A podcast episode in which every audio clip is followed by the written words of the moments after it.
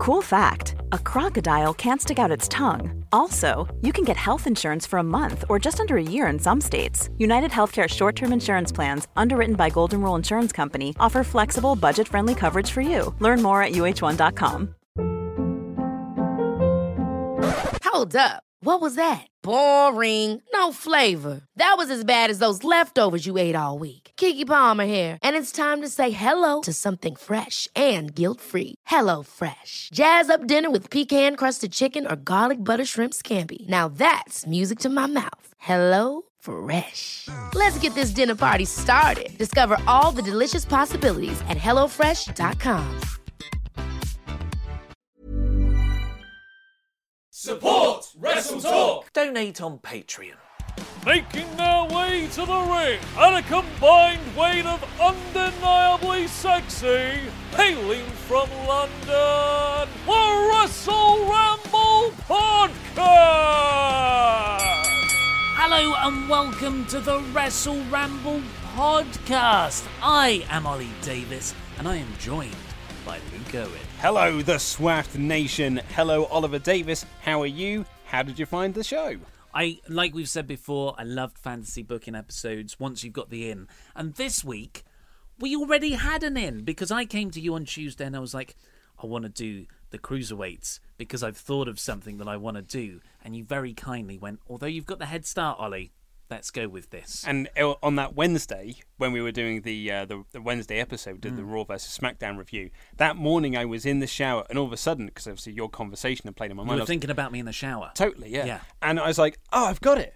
I know what my in is. Mm. And that was it. And so I came in on Wednesday, I was like, yeah, totally, let's do the Cruiserweights, because I already know what I want to do. Yeah, I just think for your one, bringing CM Punk back was a bit of a... But I had Sami Zayn as WWE champion. Yeah, well, so... yeah, it all worked out. That's the ultimate, isn't it? You have Roman Reigns turns heel. Yep. Because CM Punk comes back to help Sami Zayn win the championship. And that builds to CM Punk versus Steve Austin at WrestleMania. Yeah, when the actual brief was to fantasy book Titus O'Neil versus Heath Slater. That's how you win them. So let's get to some iTunes reviews. We'll talk about our thoughts on each other's fantasy booking. Well, we don't want to spoil anything at the end. But first up, we have Inked on iTunes, which is a collection of numbers and letters, like a good password. Yeah. So 1NK3D. If anyone wants to try their luck at hacking that account, why can't I give this 6 stars? Because you're not Dave Meltzer.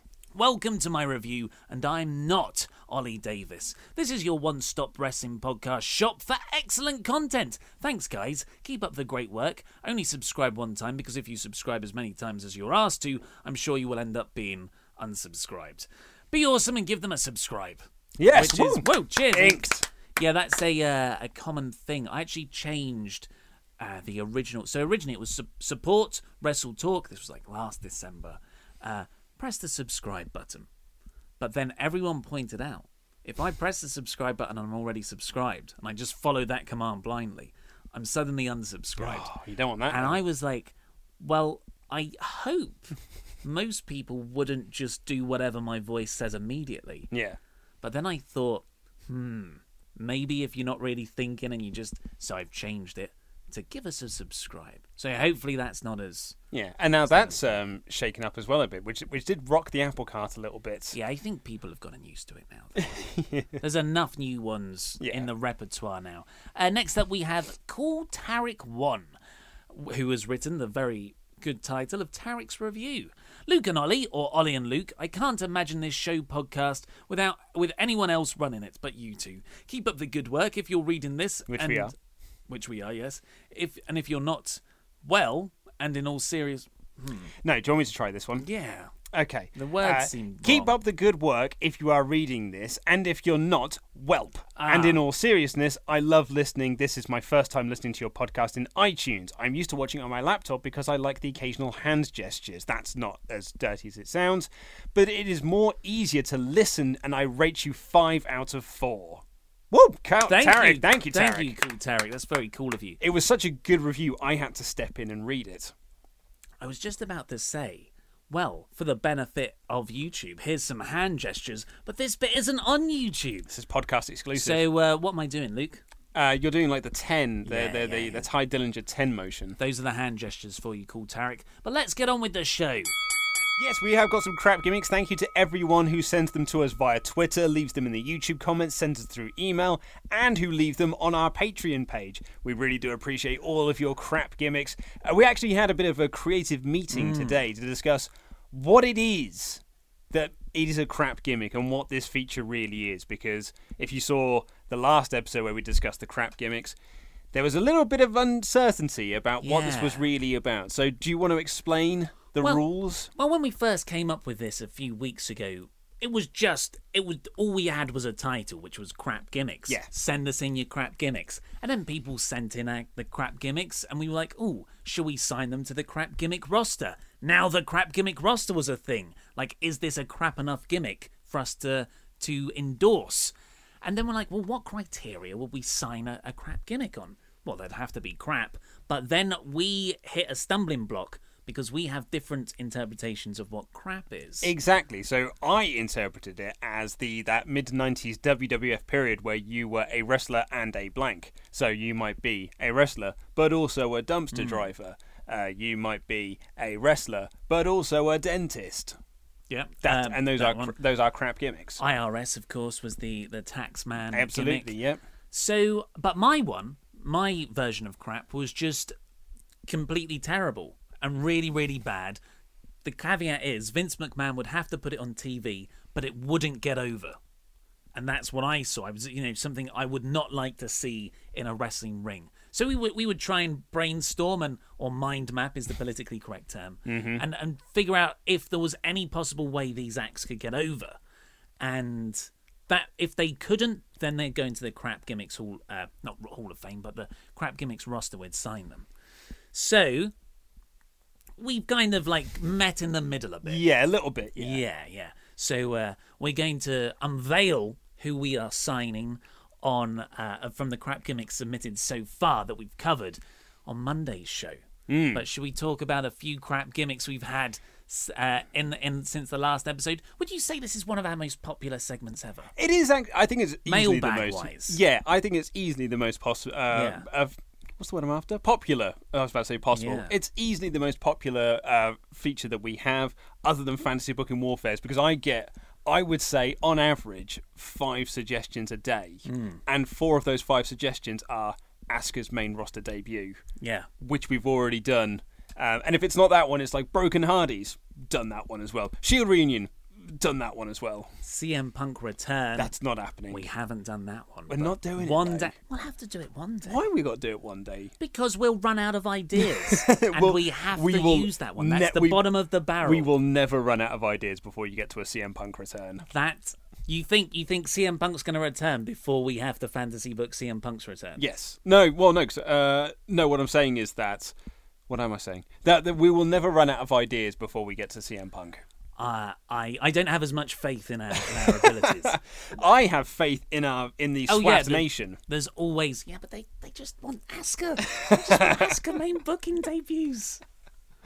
Fancy Booking Warfare is a very popular one. But I think the crap gimmicks is the one I've gotten most correspondence about. You do. You get a little bit aroused over the crap booking... Crap booking? The crap roster, rather. You do enjoy it. So why don't you read... Okay. So this came from Nick Schiff via our Patreon page. Not just Nick Schiff. Hard as nails, Nick Schiff. From Patreon. The name of the character is Phil the Fisherman. What's his gimmick? He's a comedic wrestler. Backstage segments consist of him always being seen with his fishing pole, trying to reel in the big one. Hopefully that's... a metaphor for the WWE Championship. This allows him to constantly hook onto wrestlers each week. Oh, that's bad. That lead to eventual squash matches. Also, just like a fisherman, he can only wrestle fish that fit the weight requirement. Can fishermen only... I didn't know there was a governing body for fishermen wrestling fish. I didn't know. So, if you are a cod fisherman, are you not then allowed to catch haddock because they are above the cod... I don't even know if haddock are above the cod weights limits.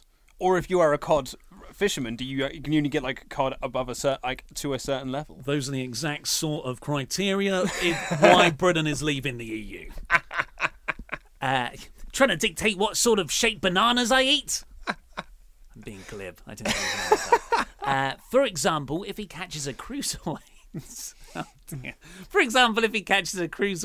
he has to throw it back because they're too small to keep. Oh, man. I mean, if you want to bury the cruiserweight division, this really is. Can you imagine this lad walking around with his fishing pole, bring it in, and it's like, oh, it's Jack Gallagher. Oh, throw him back in. I don't want that one. I think that would be less damaging, though, than Enzo Amore winning the belt.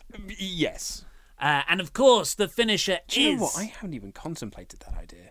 Yeah, I don't think it's worth contemplating. The finisher is the fisherman's suplex. Of course. Kind of obvious. And Phil even goes so... Sorry, Nick says there's even so far as a gimmick match that would be his... Like the Punjabi prison match for Jinder Mahal. Phil the Fisherman. Why is he called Phil?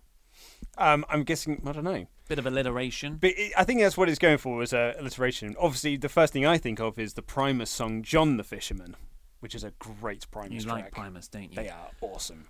I see. If I was to... Let me do the gimmick match and I'll tell you my thoughts. So the gimmick match would be the fishing rod on a pole match, where you guessed it, his fishing rod is the pole. Genius, I know. Maybe with a cruiserweight wrestler. So, first of all, I would drop... The Phil would be dropped. Or the fisherman would be dropped. He might just be called Phil, like Neville after a while. But I think you'll go with the fisherman. The fisherman, yeah. Yeah, yeah. Could this get over? Is this worth signing to the crap? I'm not sure. Thoughts? I'm not sure the fisherman could get over. I think that his reeling gimmick, constantly going around trying to hook people. I'm not sure that could overly get over. More importantly, it would annoy me as a viewer. Yeah, I think that would annoy me as a viewer as well. I can't see a smarky fan liking this or a mainstream one either. So this has potential. This has potential to be completely unsalvageable. You have got potential there, Nick. There is not a nugget of goodness that I can find in this. Because it's similar to your one, though, isn't it? Yes, the fishmonger. The fishmonger. Yes. And he had a net. So you can kind of combine these two. A net was a person. A net was his valet, of course. Not an actual net.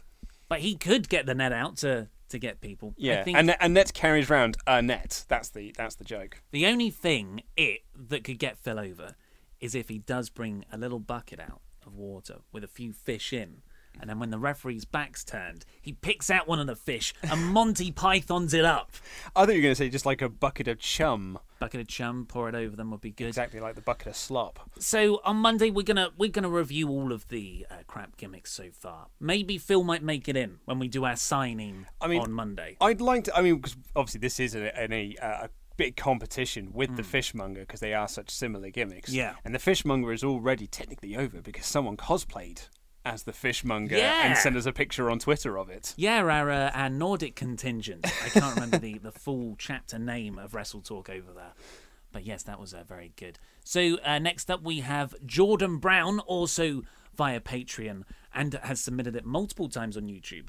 Very, very confident in this one. He has been exceptionally passionate about this idea to the point where he has left it on every single one of our videos and then has called us out for never mentioning it and then went to the trouble of backing us on Patreon just so we would talk about it. If you want to get our attention, money is usually the most quick and immediate way to do it. So but I'm glad he did, you know, because there's so many comments, we get so many emails, we can't read them all, although we very much try to. This one's good. This one, okay, let's read it out so everyone knows what we're talking about. Jordan Brown suggests Earthworm. That's the wrestler's name, Earthworm. Not to be confused with Earthworm Jim. It's two midgets on top of each other in a huge grey raincoat. Whenever Earthworm takes a backbreaker or something like that, the midgets separate and keep fighting. Since the head end of an Earthworm can regrow, its body and the tail end can keep moving but will eventually die. The top midget at some point goes under the ring and the bottom midget gets killed. While the competitor is distracted, killing the bottom end, the top end comes back out on top of another midget in the raincoat and gets the pin with a small package. It's when they get killed is where that's where the gimmick sort of falls down a little bit, really, because we can't be killing people now. Well, like, you know, like maybe it just fizzles out after a while, the bottom end. The head regrows the back end, doesn't it? Yeah. I really think it's strong. I think this is pretty crap. I am a huge fan of Muppet Man. So anything... Not Muppet Man. So I can't believe I fell for Muppet Man. So like any time that people sort of like, you know, you used to see it in 90s movies all the time, 90s kids movies, kids getting on top of each other's shoulders wearing a big trench coat and a big hat to try and disguise themselves as an adult. That, I think, is very humorous. Yeah. And that is quite funny. Problem is, and I also love the idea of doing a backbreaker and them kind of scurrying around. But the problem where it comes is they win with a small package. I'm not sure how that will work. Yeah, logistically, it's going to be very difficult to execute. If anything, Jordan, what you've described is a spot rather than that entire gimmick. Yeah, you only have one spot with this character. And that, because that's all it can do. You can't wrestle a match before the spot unless it's a sort of badly balanced few fists. But it is in the rich wrestling vein of the Bella Twins, you know, have one go under the ring, they switch twin out. Magic. Yeah, twin magic. Which they still did when they changed their hair colours. And other bits. And their eyeshadow. And other bits. It's pretty crap, but it's not a full character, unfortunately. It's more of a spot. Yeah, that was my feeling on it as well. I like the concept, but I'm not sure. Really I'm not sure it really works. Yeah.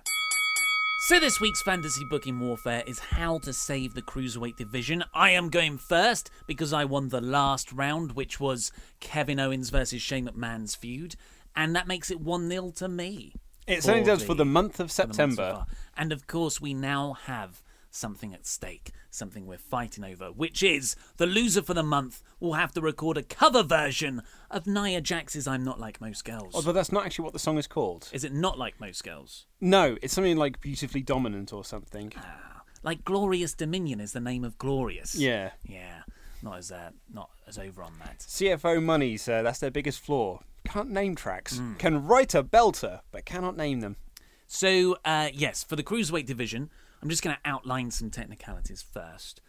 Saving the Cruiserweight division, for me, means the people inside the Cruiserweight division, how best to present them and how to fix the problems with 205 Live and the thing that I think is most damaging overall to everyone, that is the separation between Cruiserweight wrestlers, which have a weight limit and immediately a bad glass ceiling that they can't break through, and the plus 205 pound wrestlers, which I keep on wanting to call the main roster, which shows how bad the Cruiserweight division's got. I mean, it more or less is, though, isn't it? Because Miz, in so many words, did say, you were demoted to 205 Live. Okay, so here is my booking on how to save the Cruiserweights. Right, so this is after Enzo Amore and Neville's match at No Mercy. So everything that's happened has already happened. I'm not going back and retro-conning bits. And Neville destroys Enzo at No Mercy. It's a brief match. He stretches him to hell with the Rings of Saturn, then maybe lays in some chair shots afterwards. Amore is finished and ridden off telly for quite some time, which, you know, would probably help him backstage, but that's by the by. The next night on Raw, Neville, it's built up as Neville's going to explain his actions. I'm thinking like a opening the second hour promo segment, you know, that sort of thing. So Neville comes out and he says, so this is No Mercy, which is next weekend, so around the end of September, he comes out and he says, almost a year ago today, the Cruiserweight division debuted on Raw. On the 14th of September 2016, TJ Perkins, became the first man to lift this Cruiserweight Championship when he won the Cruiserweight Classic. Then in January, I took hold of it and I have dominated it ever since, what's rightfully mine. But I'm not going to do the accent, unfortunately. So this is Neville's promo. But while I might not like them, every man who stepped up to challenge me for this title has taken me to the limit. Jack Gallagher, Akira Tozawa, Austin Aries. They're the toughest, meanest, most athletic shooters in the world. And remember, I used to wrestle you 205 pound plus guys in the back. I'm a former NXT champion. I was this close to becoming WWE champion against Seth Rollins, a rope break away. Us Cruiserweight wrestlers can take on anyone, that's what I thought, this Cruiserweight division, and then Enzo Amore happened.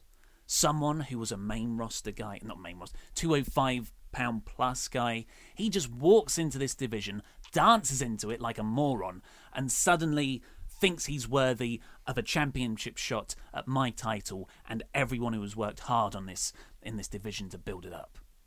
You can't just wrestle my division, and expect an easy ride. I can out-wrestle and outlast any of you in the back, and I'll do to you just what I did to Enzo at No Mercy.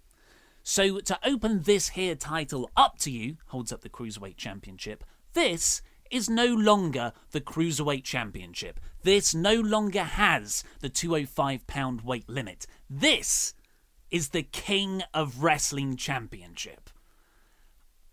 So come and have a go if you think you're hard enough. So, of course, the ramification here is that Neville has now made this a weight class less belt. So anyone can fight anyone. The Cruiserweight division, going by what Neville said, is defunct. And then you hear on the mic, really? Really? And the Miz comes out. And Neville challenges Miz. He says, well, come on then. You come down here and face me, the King of the Cruiserweights. All right, that's the last time I'm going to attempt it. And Miz effectively goes, nah, I don't fight. I don't fight just like that when you call me out. Curtis Axel, go and challenge him. And Curtis is like, really? You want me to? Yeah, okay, let's do this. And Neville, just as Curtis is getting into the ring, you know, getting through the second rope, Neville super kicks him into the head. Axel's knocked out. He just falls down. Commentators are selling it like crazy. I love a knockout spot. So later on, Kurt Angle takes Neville's side. He's like, look, you're amazing. The Cruiserweight division's amazing. But you can't just rename an entire division. That, you know, while everyone should be able to wrestle everyone, equality in society, we can't be held ransom by the champion. And on top of this, management are putting the pressure on Neville to stop this. So Neville tells Angle, I'll shut up about the 205 plus, I'll shut up about getting rid of weight classes if you can find a 205 pound plus person who can beat me. Because I'd have no right to say all this stuff and hold this championship if I can't back up my words. This is the King of Wrestling Championship, and if I can't beat anyone, I don't deserve to have it. So now it's like Neville is still... He's still exactly the same in delivery and demeanour as his big king heel persona that he's had.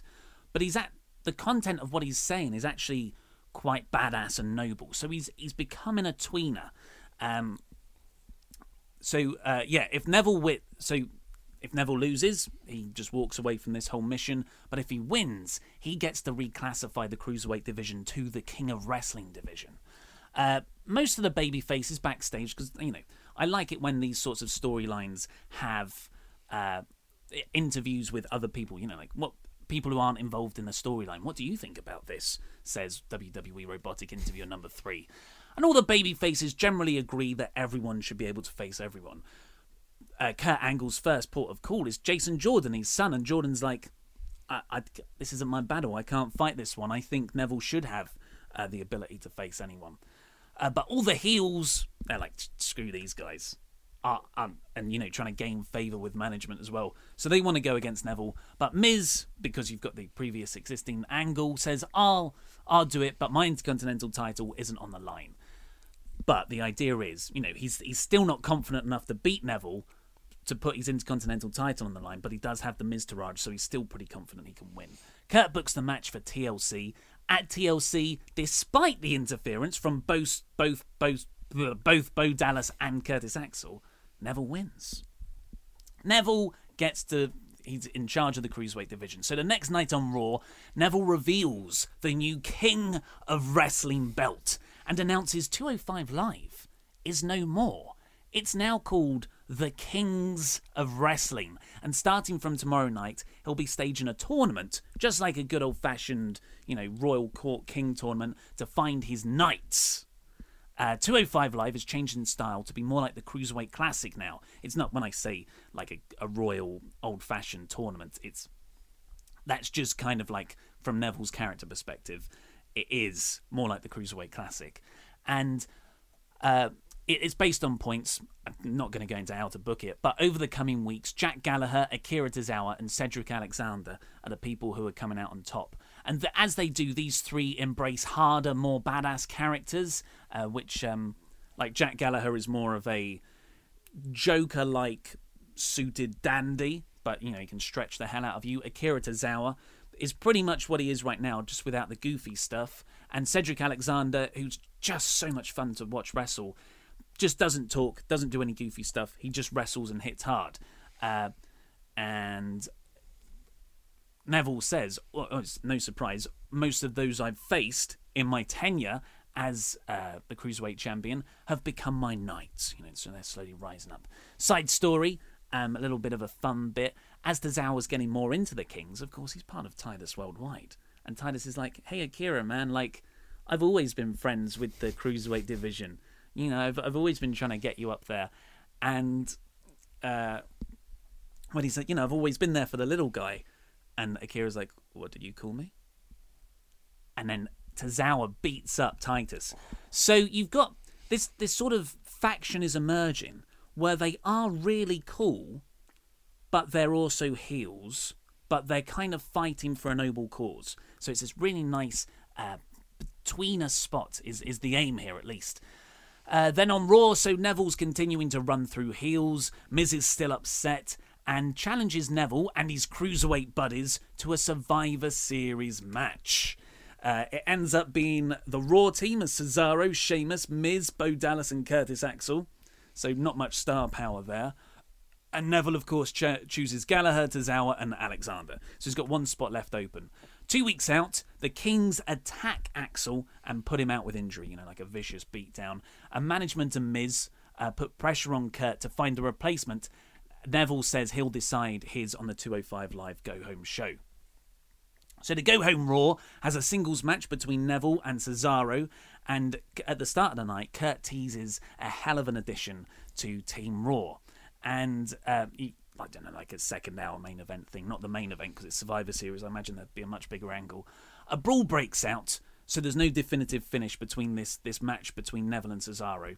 And Kurt comes out to sort of stop the brawl by announcing the fifth member of Team Raw.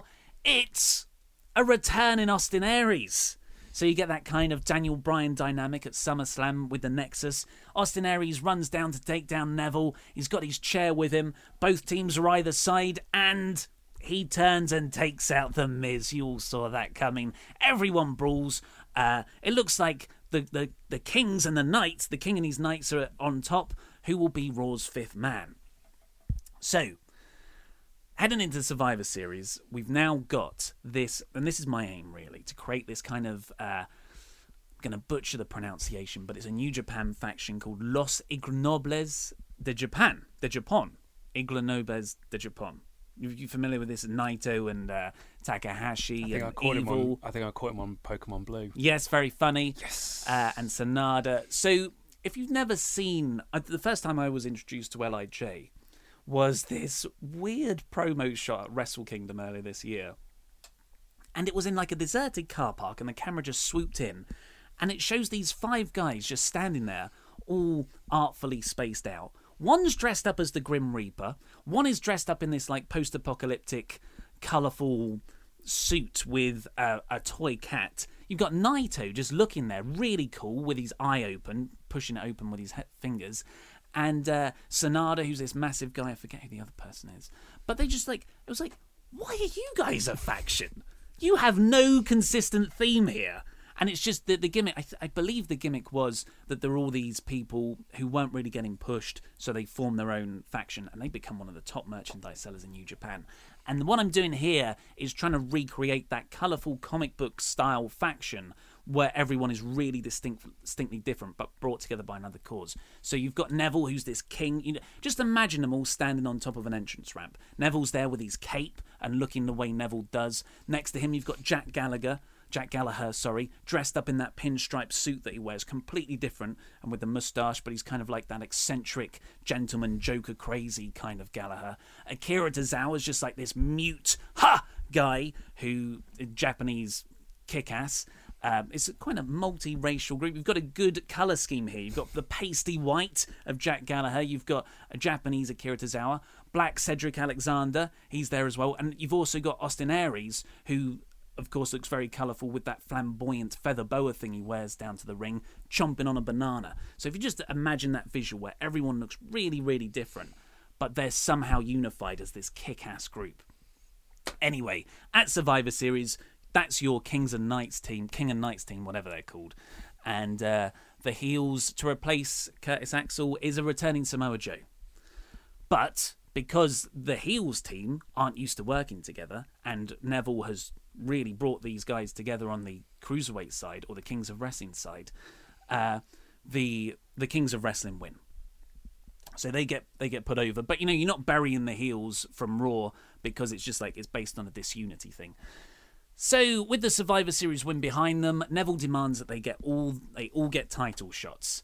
And Neville, up until this point, has only been defending his Kings of Wrestling title on Kings of Wrestling, the former 205 Live.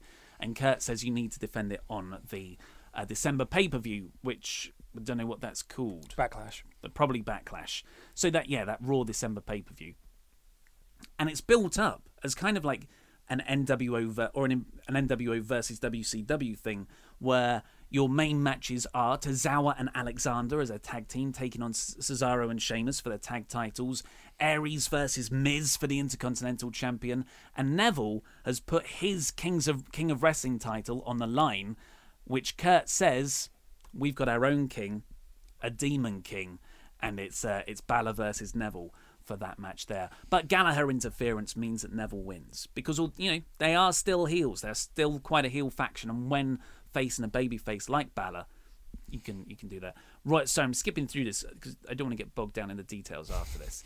Royal Rumble, typical domination of the Royal Rumble, despite management forcing all those titles to be defended earlier in the night. So the tag team champions and the IC, they've already defended, but they're in the Rumble.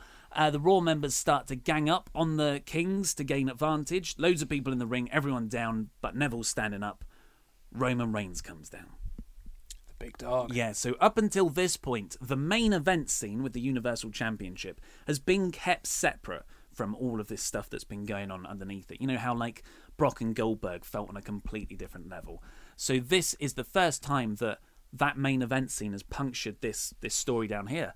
And Neville and Reigns have a stare-off, and you're like, wait a second, I never knew I wanted this match. And I'm kind of rooting for Neville out of everything. So they have a stare down. This is the first stare down between them. And they go at it until the final four, when Balor eliminates Neville. Reigns wins, setting up that Brock Lesnar WrestleMania main event. That's not me. I'm just saying that's the plans that have been reported. So don't let that factor into your voting. Neville has a fast lane match against Balor or someone else. I don't know. Screwy finish. Trios ladder match at WrestleMania with Neville, Alexander and Tozawa versus the Club. If you're still following that Balor one through, doesn't really matter. What matters is that Reigns wins the title. Again, that's what's reported, not my fancy booking, against Brock Lesnar at WrestleMania 34. And this builds up to Neville taking on Reigns in a Universal Championship versus King of Wrestling Championship match at Extreme Rules, which is the one after the one after WrestleMania. And Neville keeps on saying that this should be for the King of Wrestling Championship should be higher than the Universal one.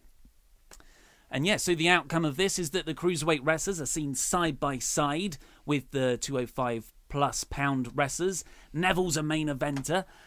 Four others are elevated. Austin Aries returns, although I know that's a bit of a cheap thing. It's like saying CM Punk came back, but it fits with the storyline, I think. And 205 Live is effectively rebranded as an indie strong style show on the network. Hey, I'm Ryan Reynolds. At Mint Mobile, we like to do the opposite of what Big Wireless does. They charge you a lot, we charge you a little. So naturally, when they announced they'd be raising their prices due to inflation, we decided to deflate our prices due to not hating you. That's right. We're cutting the price of Mint Unlimited from $30 a month to just $15 a month. Give it a try at mintmobile.com/switch. $45 up front for 3 months plus taxes and fees. Promo rate for new customers for limited time. Unlimited more than 40 gigabytes per month slows. Full terms at mintmobile.com. Here's a cool fact. A crocodile can't stick out its tongue. Another cool fact, you can get short-term health insurance for a month or just under a year in some states. United Healthcare short-term insurance plans are designed for people who are between jobs, coming off their parents' plan, or turning a side hustle into a full-time gig. Underwritten by Golden Rule Insurance Company, they offer flexible, budget-friendly coverage with access to a nationwide network of doctors and hospitals. Get more cool facts about United Healthcare short-term plans at UH1.com. Hold up. What was that? Boring. No flavor. That was as bad as those leftovers you ate all week. Keke Palmer here. And it's time to say hello to something fresh and guilt-free. HelloFresh. Jazz up dinner with pecan-crusted chicken or garlic butter shrimp scampi. Now that's music to my mouth. HelloFresh. Let's get this dinner party started. Discover all the delicious possibilities at HelloFresh.com. Hi, I'm Daniel, founder of Pretty Litter. Cats and cat owners deserve better than any old-fashioned litter. That's why I teamed up with scientists and veterinarians to create Pretty Litter. Its innovative crystal formula has superior odor control and weighs up to 80% less than clay litter. Pretty Litter even monitors health by changing colors to help detect early signs of potential illness. It's the world's smartest kitty litter. Go to prettylitter.com and use code ACAST for 20% off your first order and a free cat toy. Terms and conditions apply. See site for details. So with my fancy book in warfare, well done, by the way. Thank you. So my aims are actually quite similar to yours. And in some ways, there are some sort of crossovers in there a little bit. So my aims were to make the Cruiserweight division relevant again, rebuild 205 Live, and remind people why we wanted the Cruiserweights in the first place. Okay. So I am doing a little bit of retconning, just for my storyline to make a little bit more sense. Within my retcon scenario, Neville never lost the title. That pointless Akira Tozawa win never happened. Neville just retained the title through SummerSlam, and we are now in the situation we are now. He also beat Enzo Amore, and he's just had a feud with Cedric Alexander, where Cedric nearly got the win, but just could never get the win. He could never get pushed past the big one. So we're now in a position where we're on Monday Night Raw. Hour two, you might say. Neville comes out and cuts a promo. He says he's beaten everyone. Austin Aries, beaten him. Tozawa, beaten him. Rich Swann, beaten him. Cedric Alexander, you know what happened there. He says there are too many pretenders to the throne, but he's not going to just let anyone come out and make a claim for his belt. He's tired of these wannabes just stepping up and saying, like, now's my turn to challenge for the belt. And he says, I'm going to change the way that this works. All of a sudden, Ride of the Valkyries hits, and Daniel Bryan comes out. That's right, Daniel Bryan is on Raw. There's a reason why. You just hate the brand split in your fantasy book. I'll come to it. He says he agrees with what Neville has to say. And he talks openly about the issues that we've had with the division. Talks about how everyone loved the Cruiserweight Classic, but then we got bogged down into silly storylines. We had Cedric Alexander and Noam Dar and Alicia Fox just feuding over the mid-card title within the Cruiserweight Classic. It became a joke. So he announces that we are going to have the second ever Cruiserweight Classic, and the winner of that is going to face Neville at WrestleMania. And it's going to be a bit of a different tournament this time around. It's not just going to be a network exclusive. This is a tournament that is going to take place all over the world with groups like Evolve, Progress, Rev Pro, ICW, using all of those guys as well to try and make it this big, seemingly prestigious tournament. And for those of you who think that I might be going outside of the realms of things, the preliminary stage of the Cruiserweight Classic did take place at Evolve and Rev Pro and Progress and things like that. So these relationships do exist and they can happen. Fun fact, Pete Dunne was actually in the Cruiserweight Classic. He was knocked out by Jack Gallagher in the prelim stages. Facts are fun, kids. So Bryan announces, along with that, so there's going to be taking place all over the world, but also on Raw, 205 Live, and on pay-per-views as well. And along with that, he announces that he is the new commissioner of 205 Live, alongside one of the greatest cruiserweight champions of all time, Dean Malenko. So that's going to be like, you've got Daniel Bryan and Dean Malenko as like these two stalwarts for the cruiserweight division, and they're going to make this a bit more relevant again. So this is kind of where my fantasy booking is going to be slightly different. I'm not going to give you the entire tournament, but I'm going to give you how this tournament is sort of structured and the kind of like small outcomes that come from it. So for example, Cruiserweight Classic 2, Vic, is that his name? The guy who does the commentary? Vic Joseph. Vic Joseph, thank you very much. So you've got Vic Joseph and Nigel McGuinness doing commentary for Cruiserweight Classic 2, alongside Neville as the third member of the team providing the color commentary. After all, he wants to scout out all of his competition. You can build storylines around that. On Raw, rather than pointless cruiserweight matches where no one gets over and no one gets any heat, you have UFC-style interviews, like they did on the Cruiserweight Classic, where you just have them sat down there talking about their experiences, talking about their pasts, building themselves up more as characters. All unscripted stuff as well, so it's just them sat in front of camera, putting themselves over, building their storylines themselves. But you also have interviews with people not in the tournament, like AJ Styles, Finn Balor, Samoa Joe, talking about how great these guys are, and talking about it from a real wrestling perspective as well. It's like, there's a great thing about this guy, because the thing with Akira Tozawa is you don't know when his German suplex is coming. All that sort of stuff, all that kind of good stuff.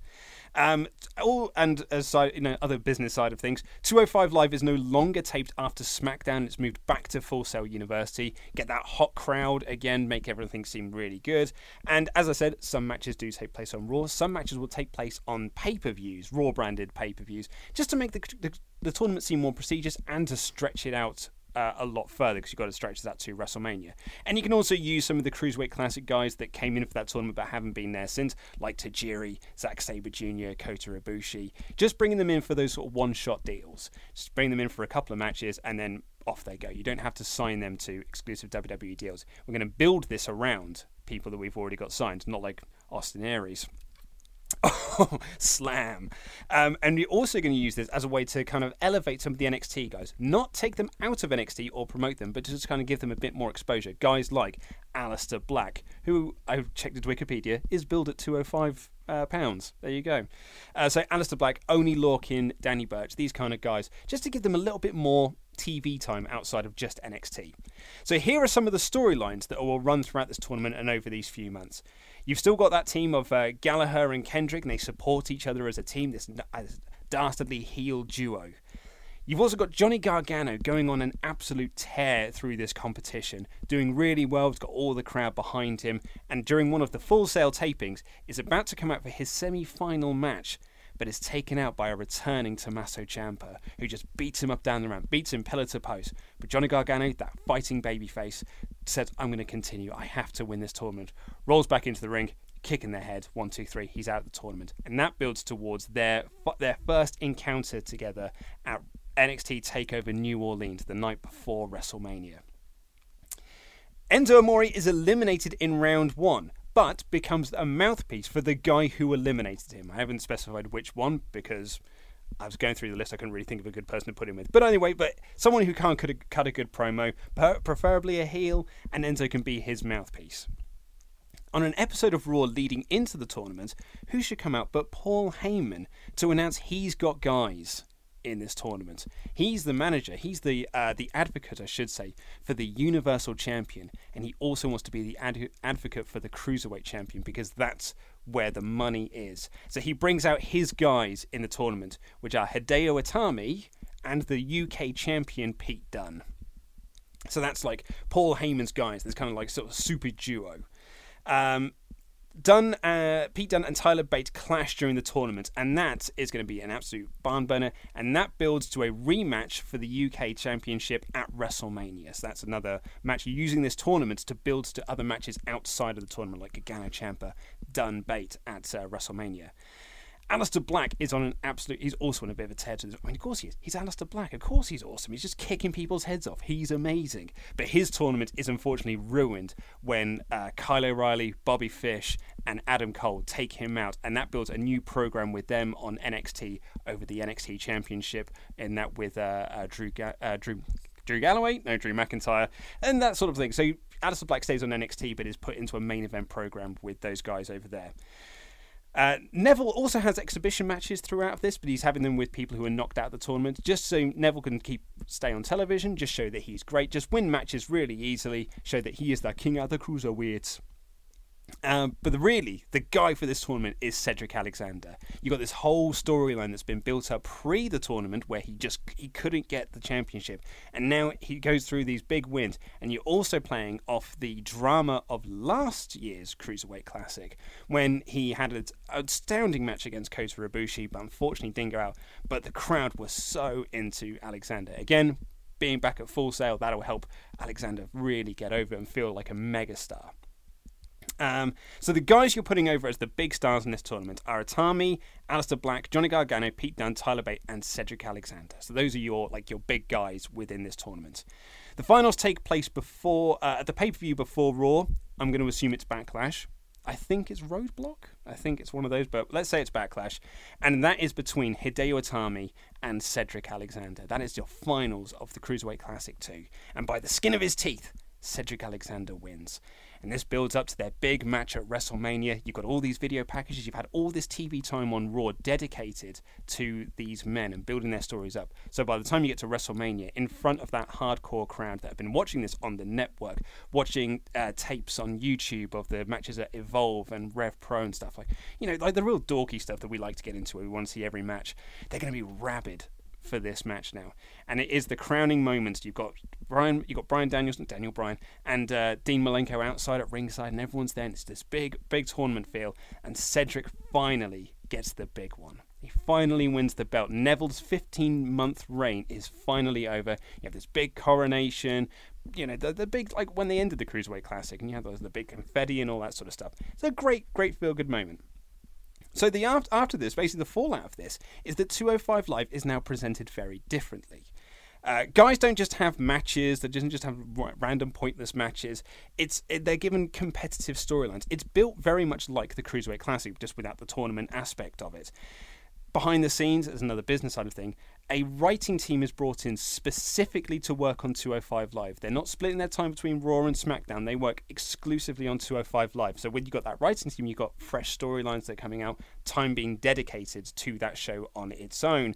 All interviews are done in that UFC style. You keep Paul Heyman on that show as well, managing Itami and managing Pete Dunne on that show. So you've still got that star power of Paul Heyman elevating guys like that. And the show is really built around your four guys, which is Itami, Alexander, Neville, and Pete Dunne. Those are your four main guys on that show. And wins and losses matter. They're actually registered. So when they come out, it'll be like Pete Dunne with his win-loss record.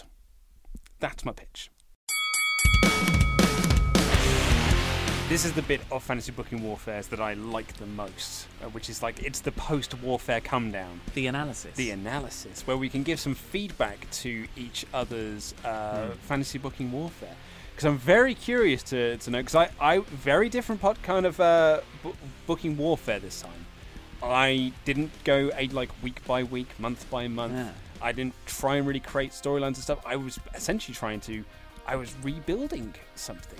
That was a very different, that was an exciting way of doing Fantasy Booking Warfare instead. You did a concept, you did a big picture thing, and you left a lot of the details to be filled out later. Exactly. Because there's a lot of potential there on the table. Exactly. Yeah.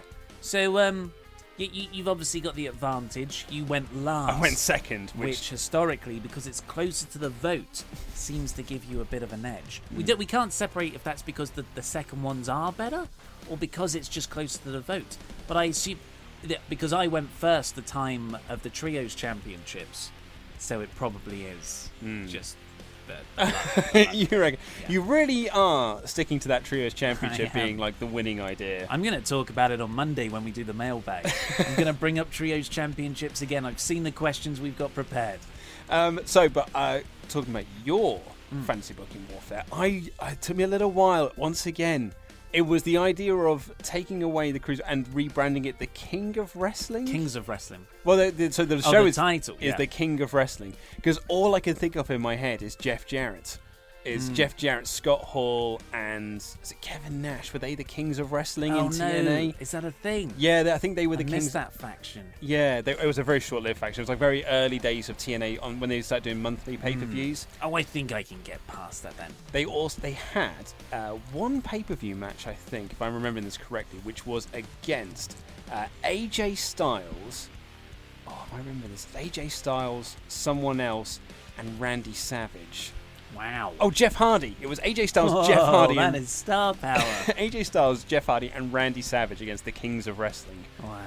And they had this promo before. I used to have this on DVD. They had this promo beforehand of Jeff, Scott, and Kevin wearing Elvis wigs and Elvis glasses in a Cadillac with Las Vegas behind them on a moving screen. I think I'm familiar with this. This is now ringing an awful bell. Yeah.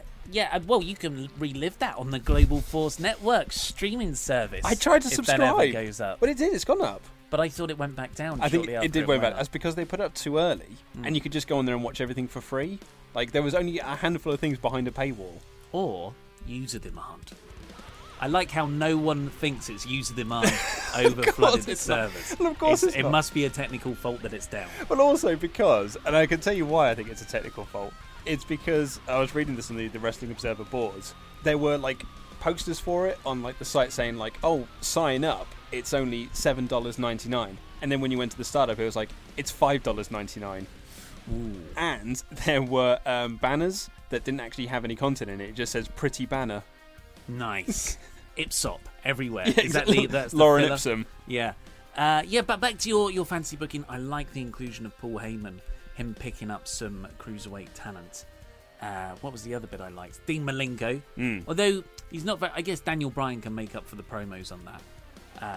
Maybe Dean Malenko could be sort of like a judge. Yeah, I sort of see him more as like an ambassador. I wanted to have like a classic, a really like classic cruiserweight champion kind of involved in this to add some prestige to the surroundings. I was like, oh, maybe I could use Chris Jericho, but then I thought it's not a waste of Jericho, but like because Jericho's still an active wrestler, you don't want to put him in that position. And also, we both went for Alexander. That's what I was thinking. We both see the tremendous value in it. That's what I thought was very interesting, is we both went with Cedric as like our guy to come out the back of this. And I think it's because we were talking about it yesterday. It's just brilliant. That moment in the Cruiserweight Classic when Trips comes out, puts the arm around him and gives the thumbs up to the NXT crowd, the Full Sail crowd. So yeah, I think that was very interesting that we both went in that direction. Well, should we read out some iTunes reviews just to end this on a backslapping high? Final Deletion writes, "You had me at it's free. Support WrestleTalk. 5 stars. Thank you, Final Deletion. You might say that was wonderful. Yes. Delightful. Or, the title there, You Had Me and It's Free. That's the GFW streaming service slogan. Next up from Backdoor Mailman. Don't know what that means. Swaffed. Love Wrestle Ramble, love the news. These two guys do a fantastic job, and I look forward to the notifications on both iTunes and YouTube. Keep up the great work, guys. Yes, woo! Backdoor. Cheers. All in. Thank the backdoor. Well, on that, I think on that username, we should end it there. We'll see you on Monday. Love you. Bye.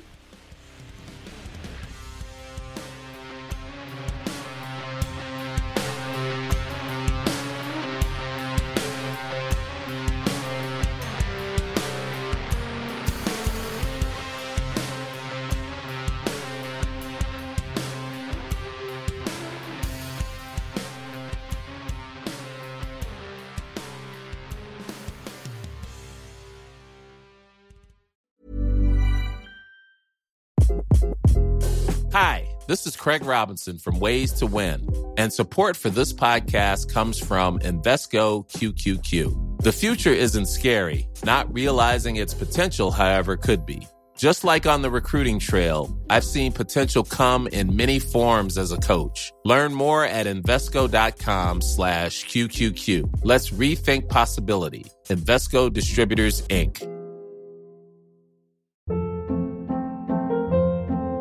Hold up. What was that? Boring. No flavor. That was as bad as those leftovers you ate all week. Keke Palmer here. And it's time to say hello to something fresh and guilt-free. HelloFresh. Jazz up dinner with pecan-crusted chicken or garlic butter shrimp scampi. Now that's music to my mouth. HelloFresh. Let's get this dinner party started. Discover all the delicious possibilities at HelloFresh.com.